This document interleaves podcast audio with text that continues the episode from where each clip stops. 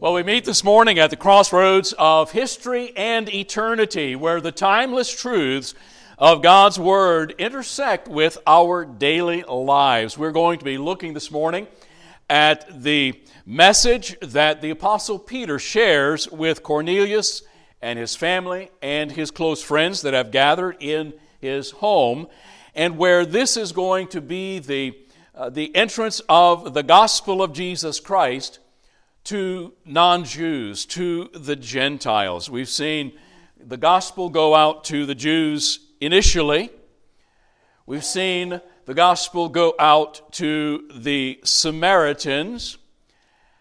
And then now we're going to be seeing God opening up under his new covenant the gospel to all the world with the Gentiles. God had been working with Peter. In a vision, God had shown Peter that nothing that he had declared clean was anything that Peter was to consider unclean. We have to understand that Peter came from a Jewish religion. That was his background.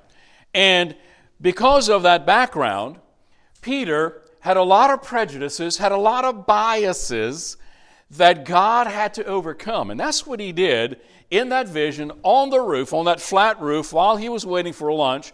He was hungry. And God, in a vision, showed Peter all types of animals that Jewish people should not have eaten, that were considered unclean, coming down on a sheet, held up by the four corners. And God says, Get up, Peter, kill them, and eat them.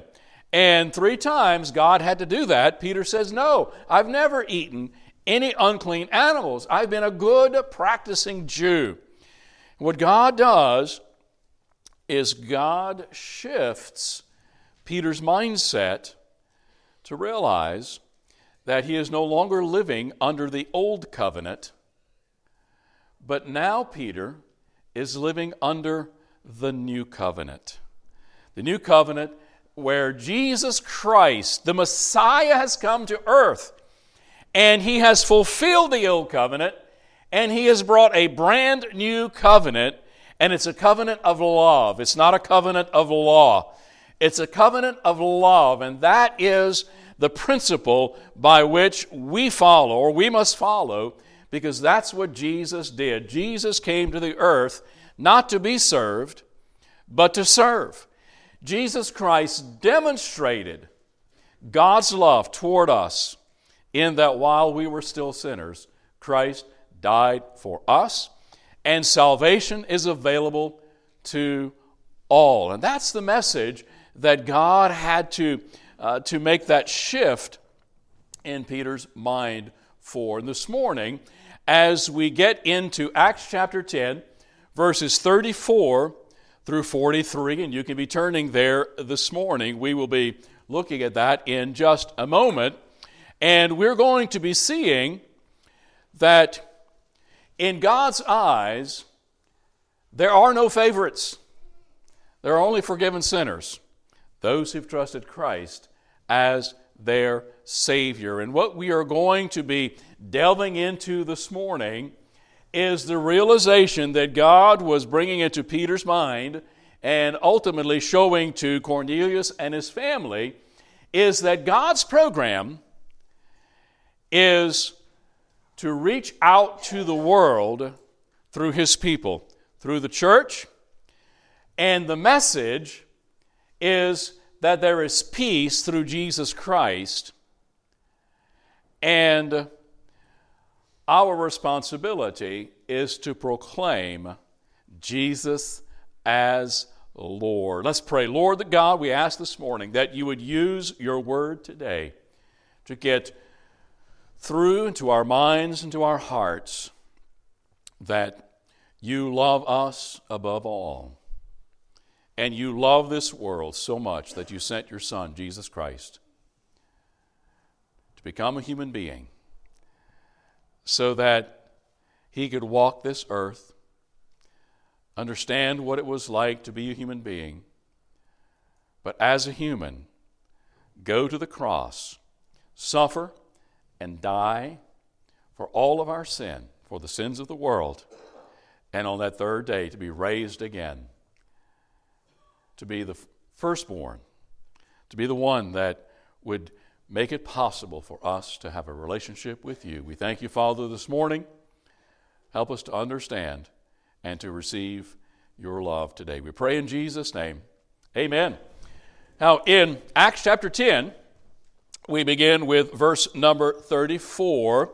Peter opened his mouth. We saw last week, for those of you who were here, those of you who watched last week's message, that Peter comes into Cornelius' home and he is accepted by Cornelius and his home.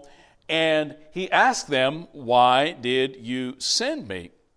And Cornelius is overawed and fawns over Peter who is the messenger of God. And he says, and he recounts the vision that he had, and that the angel said to go and send for Peter, told him where Peter was staying.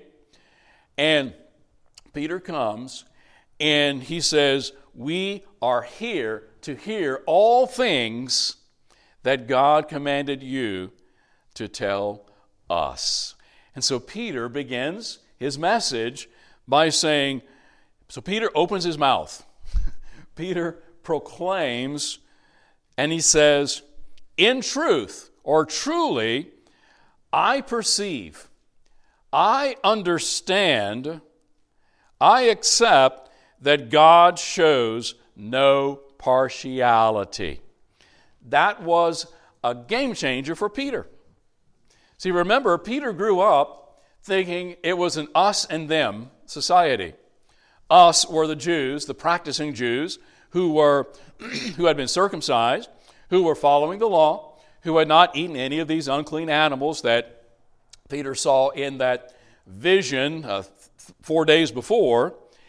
And so it was an us versus them society. And Peter now realizes ah, that's what the prophets in the Old Testament were talking about. That's the mystery that we are that we have been told about that Paul talks about in the book of Ephesians that God has no favorites. This word here only appears this one time in the New Testament, but there are synonyms uh, throughout the New Testament. Uh, this word for uh, partiality uh, means that there are no he shows no favoritism. God's got no favorites. God hasn't, in, under God's new covenant, He doesn't have a special group of people.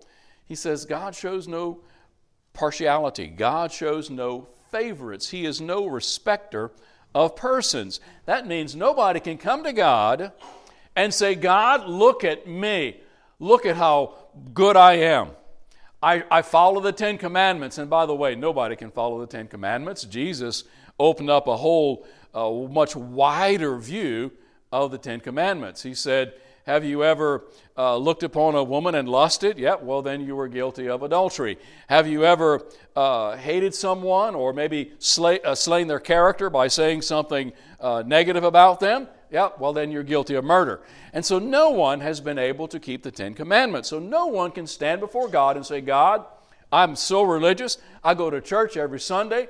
You know, I take communion. I've done this. I've done that. God is not a respecter of persons. God won't respect that because it doesn't matter who we are. We all come to God the same way because at the foot of the cross, as the saying goes, it's level ground.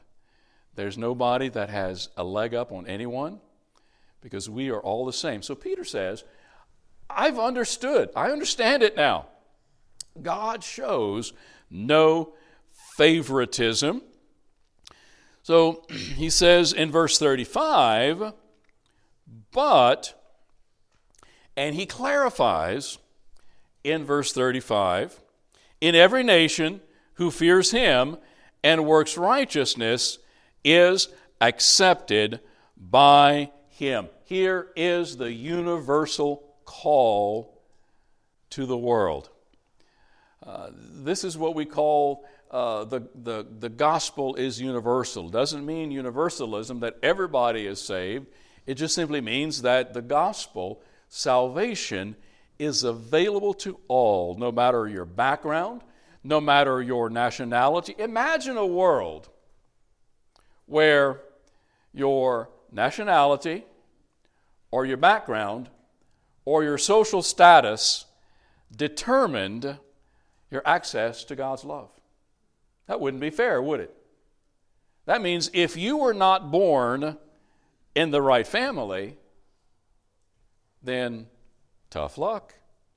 Well, if you were born in the wrong part of the world, too bad. Or if you were poor and destitute, you didn't have the same ability to come to God. Well, that would not be fair.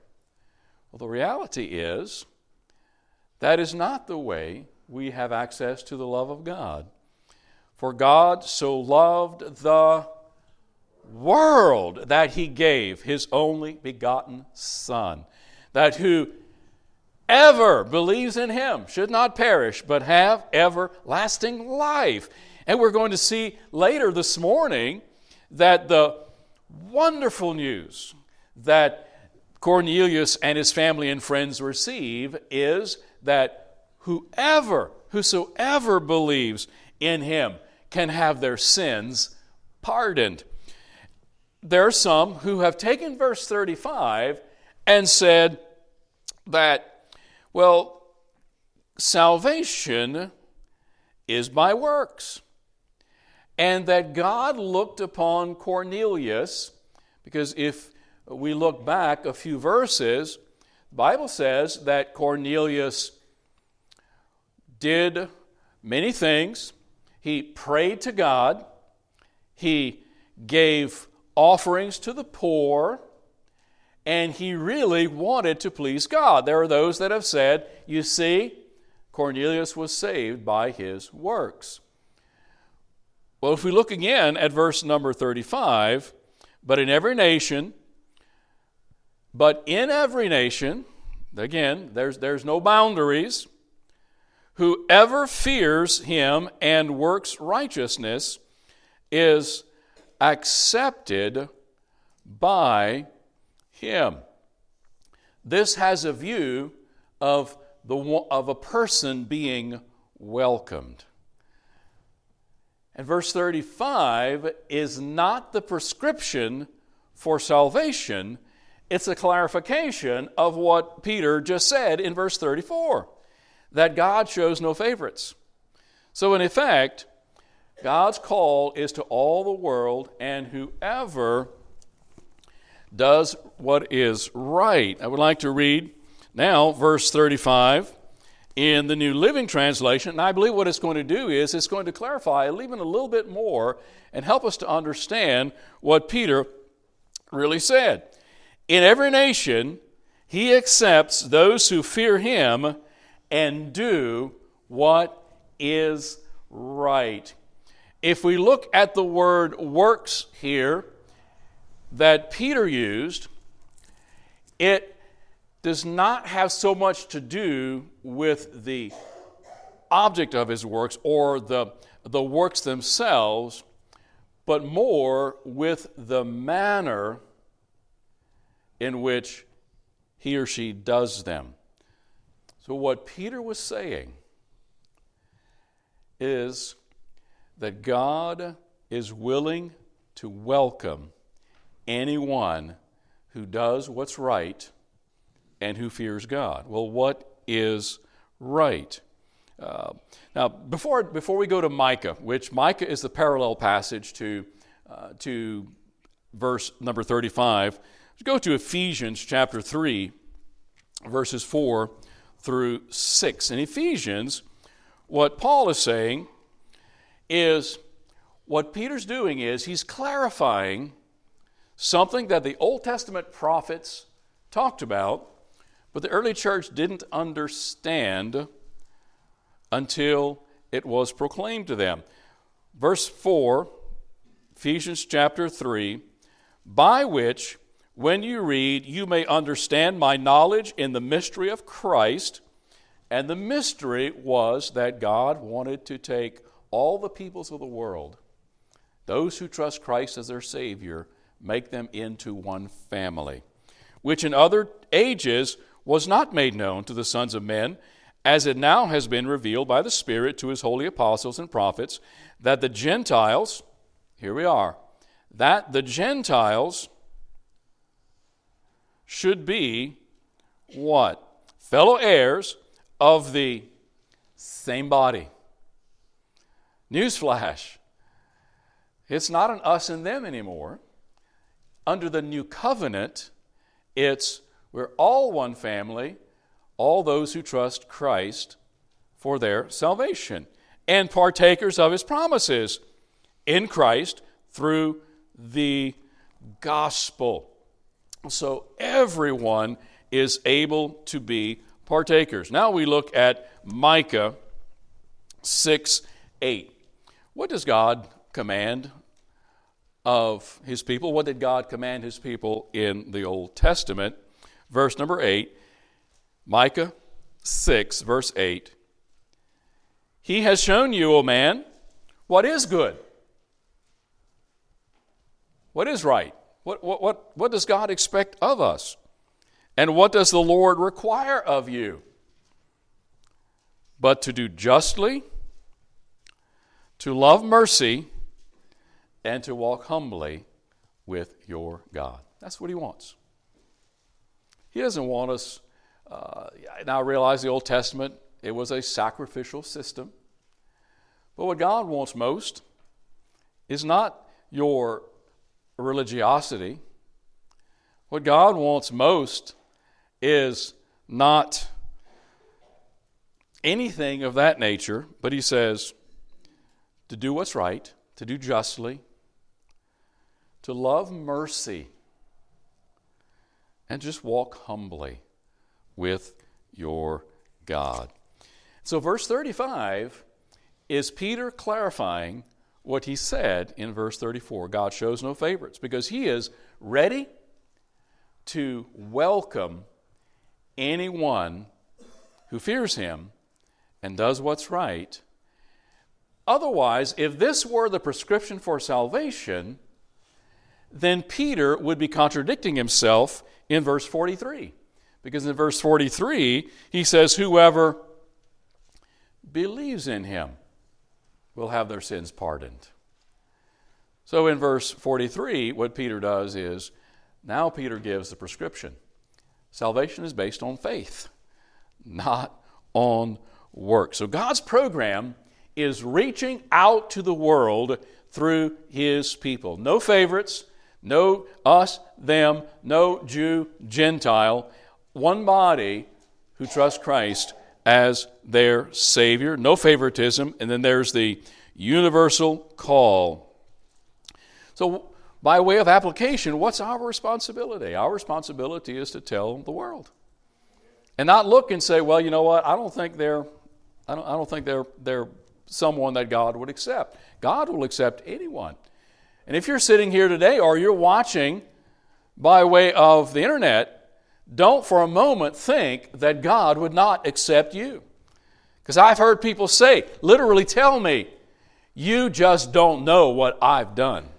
You just don't know about my past. I don't think God would accept someone like me. And you know the awesome capability that we have is to tell someone like that, it doesn't matter. All who call upon the name of the Lord will be saved. God doesn't show favorites.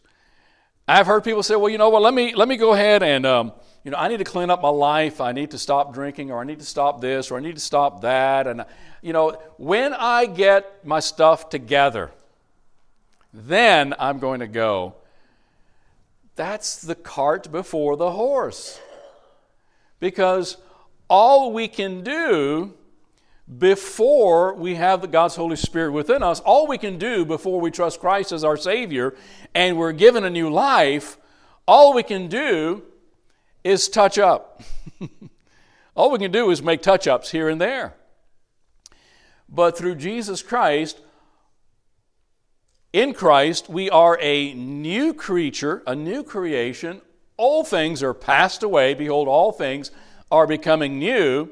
What God wants to do is God wants to totally revamp, change, give you a new life, and then with that new life and the power of the Holy Spirit, then He can begin cleaning up your life. It doesn't work the other way around. And so that's our responsibility to simply tell the world God doesn't have any favorites. You don't have to clean up your life in order to come. Come, God is willing to welcome you. And then His Holy Spirit, that's when, and I've heard people say, well, you know what? Now that I've trusted Christ, now I'm miserable. Well, that's not a bad thing.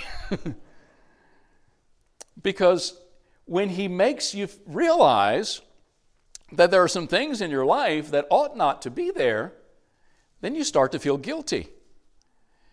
But what makes it what matters is what you do with that Holy Spirit produced guilt in your life. Now, let me let me uh, clarify this. We should never have guilt to the degree to the to the degree that we wonder if God still loves us. Because on the cross Jesus Christ paid for all of our sin. But if our conscience tells us that something we're doing is wrong, that's when we can say, God, thank you for showing me that this is something that doesn't belong in my life. This is something that doesn't please you. Give me the power to say no, and please clean up my life. See, that's when the cleanup process takes place. So, God's program, sharing the truth God's program is reaching out to the world through Jesus Christ. But what's the message? The message we see is in verses 36 to 41. Verse 36, back in Acts chapter 10. The word which God sent to the children of Israel, preaching, or the word that we get, English word evangelize, through that sent to the children of Israel, preaching peace, evangelizing, sharing the good news of peace through Jesus Christ. He is Lord of all. Jesus is the center of God's plan. We have to understand that from Genesis chapter 1, verse 1, all the way through the end of the book of the Revelation, God's Word is about Jesus. We see that Jesus is the center of God's plan when Adam and Eve sinned, they disobeyed God, and He killed an animal in order to cover their nakedness. And He shed blood. That shedding of blood in the Garden of Eden was the prototype, if you will. That was the, the beginning, and that showed that one day blood would have to be shed to completely, as we see in verse 43, to completely pardon sin. Sin no longer being covered, but with the death of Jesus Christ on the cross, our sins could truly be totally remitted, totally pardoned. So Jesus is Lord of all. The word Lord of all would have been something that idol worshippers would have understood. This was a, a, a phrase that they uh, had used in their own religions. But when Jesus said, or when Peter said, Jesus is Lord of all, that was a profound message to Cornelius and his family and close friends. Because they would have heard Peter say, this is what, this is what they would have heard. The gospel isn't just for the Jews. Jesus isn't just Lord of the Jews.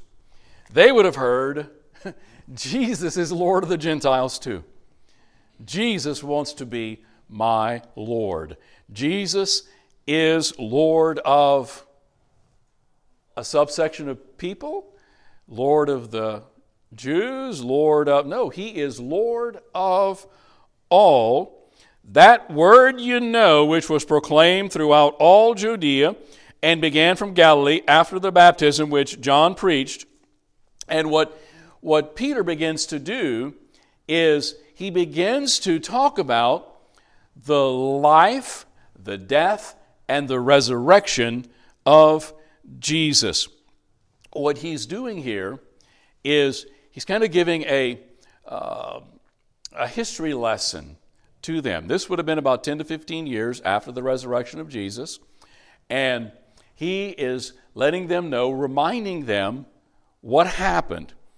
So he's that word you know. It was proclaimed throughout all Judea, began from Galilee after the baptism of John, which John preached, how God anointed Jesus of Nazareth with the Holy Spirit and with power, who went about doing good, healing all who were oppressed by the devil, for God was with him. So he says that Jesus was anointed by God. We know in Jesus' baptism, God, uh, the, the, the Holy Spirit came down. This is my Son in whom I am well pleased. The word Messiah, by the way, means anointed one. So when Peter is saying that God anointed Jesus of Nazareth, what he was saying is that God anointed Jesus as the Messiah.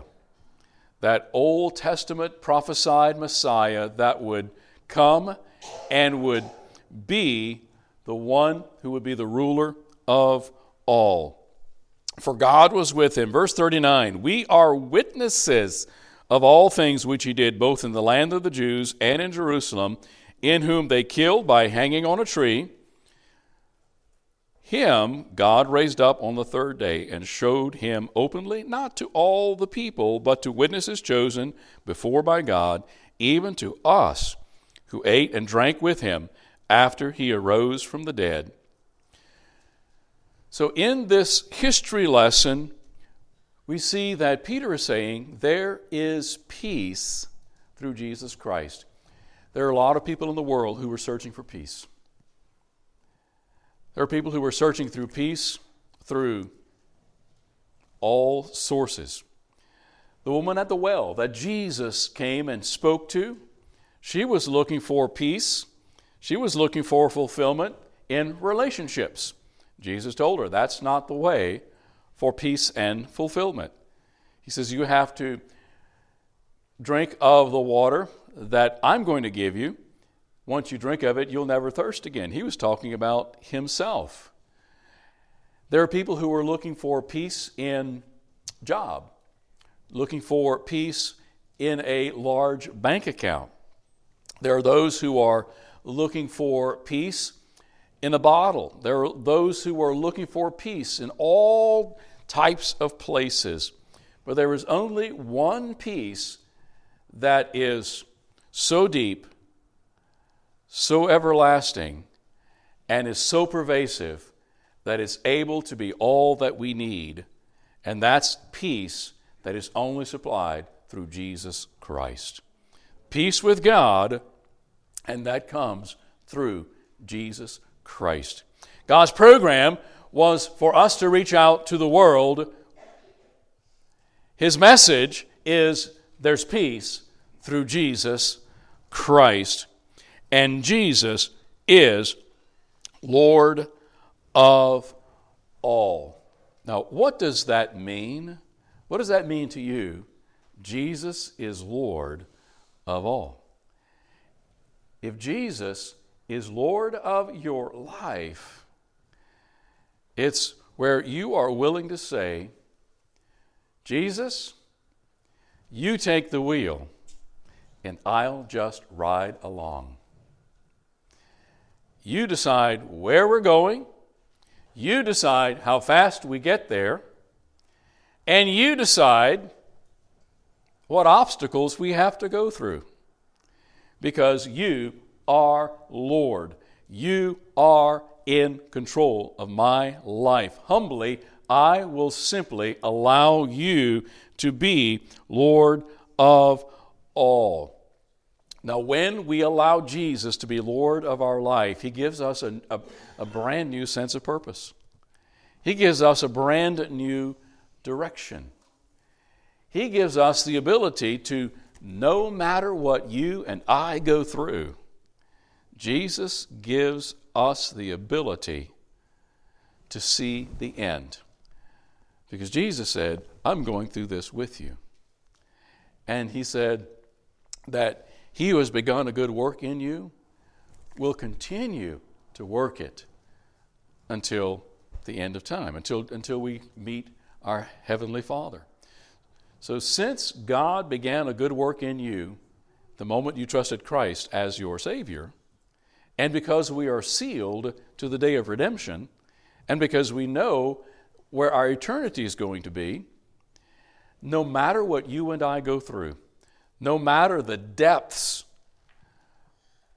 into which we have to go through, no matter what pain we have to suffer, no matter what obstacles we have to go above, over or beyond or around, Jesus is with us and he will see, he will make sure that he makes the way. So Jesus is Lord of all. The question is, is he Lord of your life? So we know that God's program is for us to reach out to the world. We know that the message is there is peace through Jesus. So, what's our job? Look at verse 42 and 43. Verse 42 And he commanded us.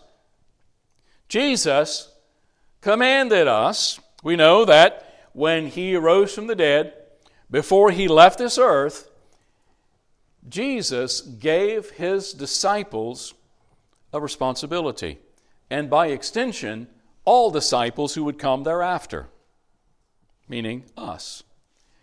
And he gave the commission of as you go out into the world, start where you are, start in Jerusalem for them, start where you are, go out from there, ultimately to the ends of the earth, making disciples, baptizing them, and teaching them whatever I have commanded you. So, really, it's all about Jesus. Everything that we do should be about Jesus. Everything, every decision we make should be what did Jesus do? Well, this is what I think I should do, or this is what my tradition tells me I should do. No, what did Jesus do? What did Jesus say? Who did Jesus welcome? And how did he welcome them? So, our job is to proclaim this good news to the world. He commands us to preach to the people. That word preach is not just for uh, preachers or missionaries. That word preach is the word that means to herald or to proclaim as a herald, to go out just like a town crier and proclaim Jesus testify that it is he who was ordained by God to be the judge of the living and the dead. So we're commissioned to proclaim the good news of the gospel, to testify what Jesus Christ has done in our life, how our life has changed, and who Jesus is. And Peter made it clear here in verse 42 that Christ's ministry results in one of two things. He says that Jesus was ordained by God to be the judge of the living and the dead. So, Christ's ministry results in either one of two things. It either results in judgment Or verse 43 To him all the prophets witness that through his name, through the name of Jesus, whoever believes in him will receive the remission of sins. So the ministry of Jesus results in one of two things. If you choose to not trust Jesus as your Savior, if you choose to trust in your works, it will result in judgment one day. Depart from me, you worker of iniquity. I never knew you. And that person is going to be sent to the lake of fire that was prepared for the devil and his angels. Or, if we, as Peter says here, that through the name of Jesus, our faith is in Jesus Christ and Jesus Christ alone, he says, he will or she will receive remission of sin. So here's a promise of forgiveness. This word remission here means a formal release from an obligation or a debt.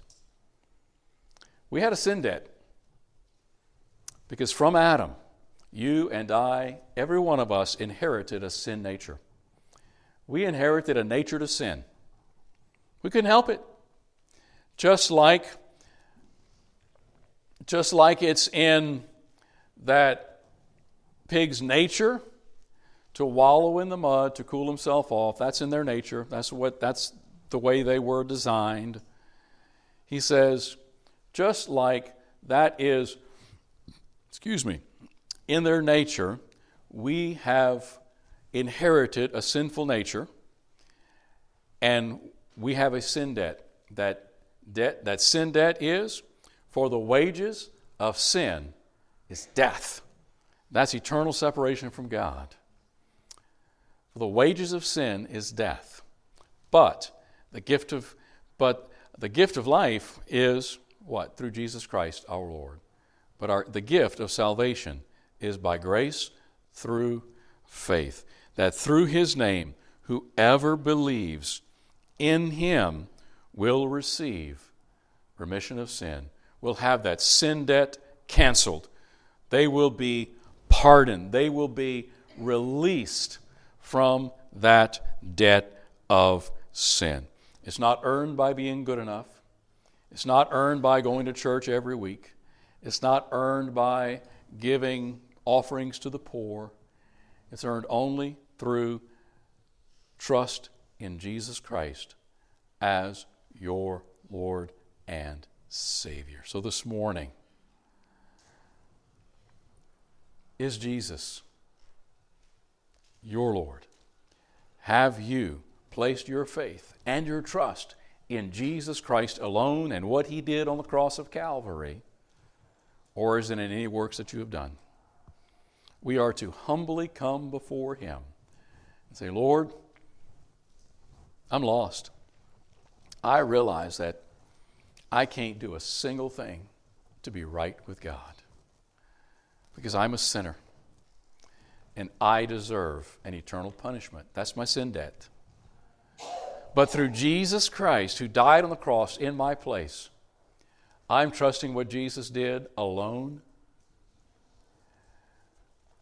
And by my faith in you, by grace, through faith, not of ourselves, not of works lest any man should boast. Salvation is by grace through faith alone. You see, there are no favorites in God's eyes, only forgiven sinners who place their faith and trust in Jesus Christ. This morning, it matters not your past. It matters not what you've done, no matter how bad you think it is. God's grace is sufficient for you. and Jesus is Lord of all. So this morning, God is welcoming everyone. Whosoever will may come. God's promised that whosoever calls upon the name of Jesus Christ will be saved, and by grace through faith will receive pardon of their sin. So let's embrace God's grace. And let's share it with a lost and a broken, hurting world. Just like Peter, be willing to tear down the walls and to go to people. It could be a neighbor who's from a different background and be willing to share the gospel in a way that makes sense to them. And share with them, share with them how much God loves them, what Jesus did for them, and that a brand new life is available through faith. Let's pray. Lord, this morning we thank you.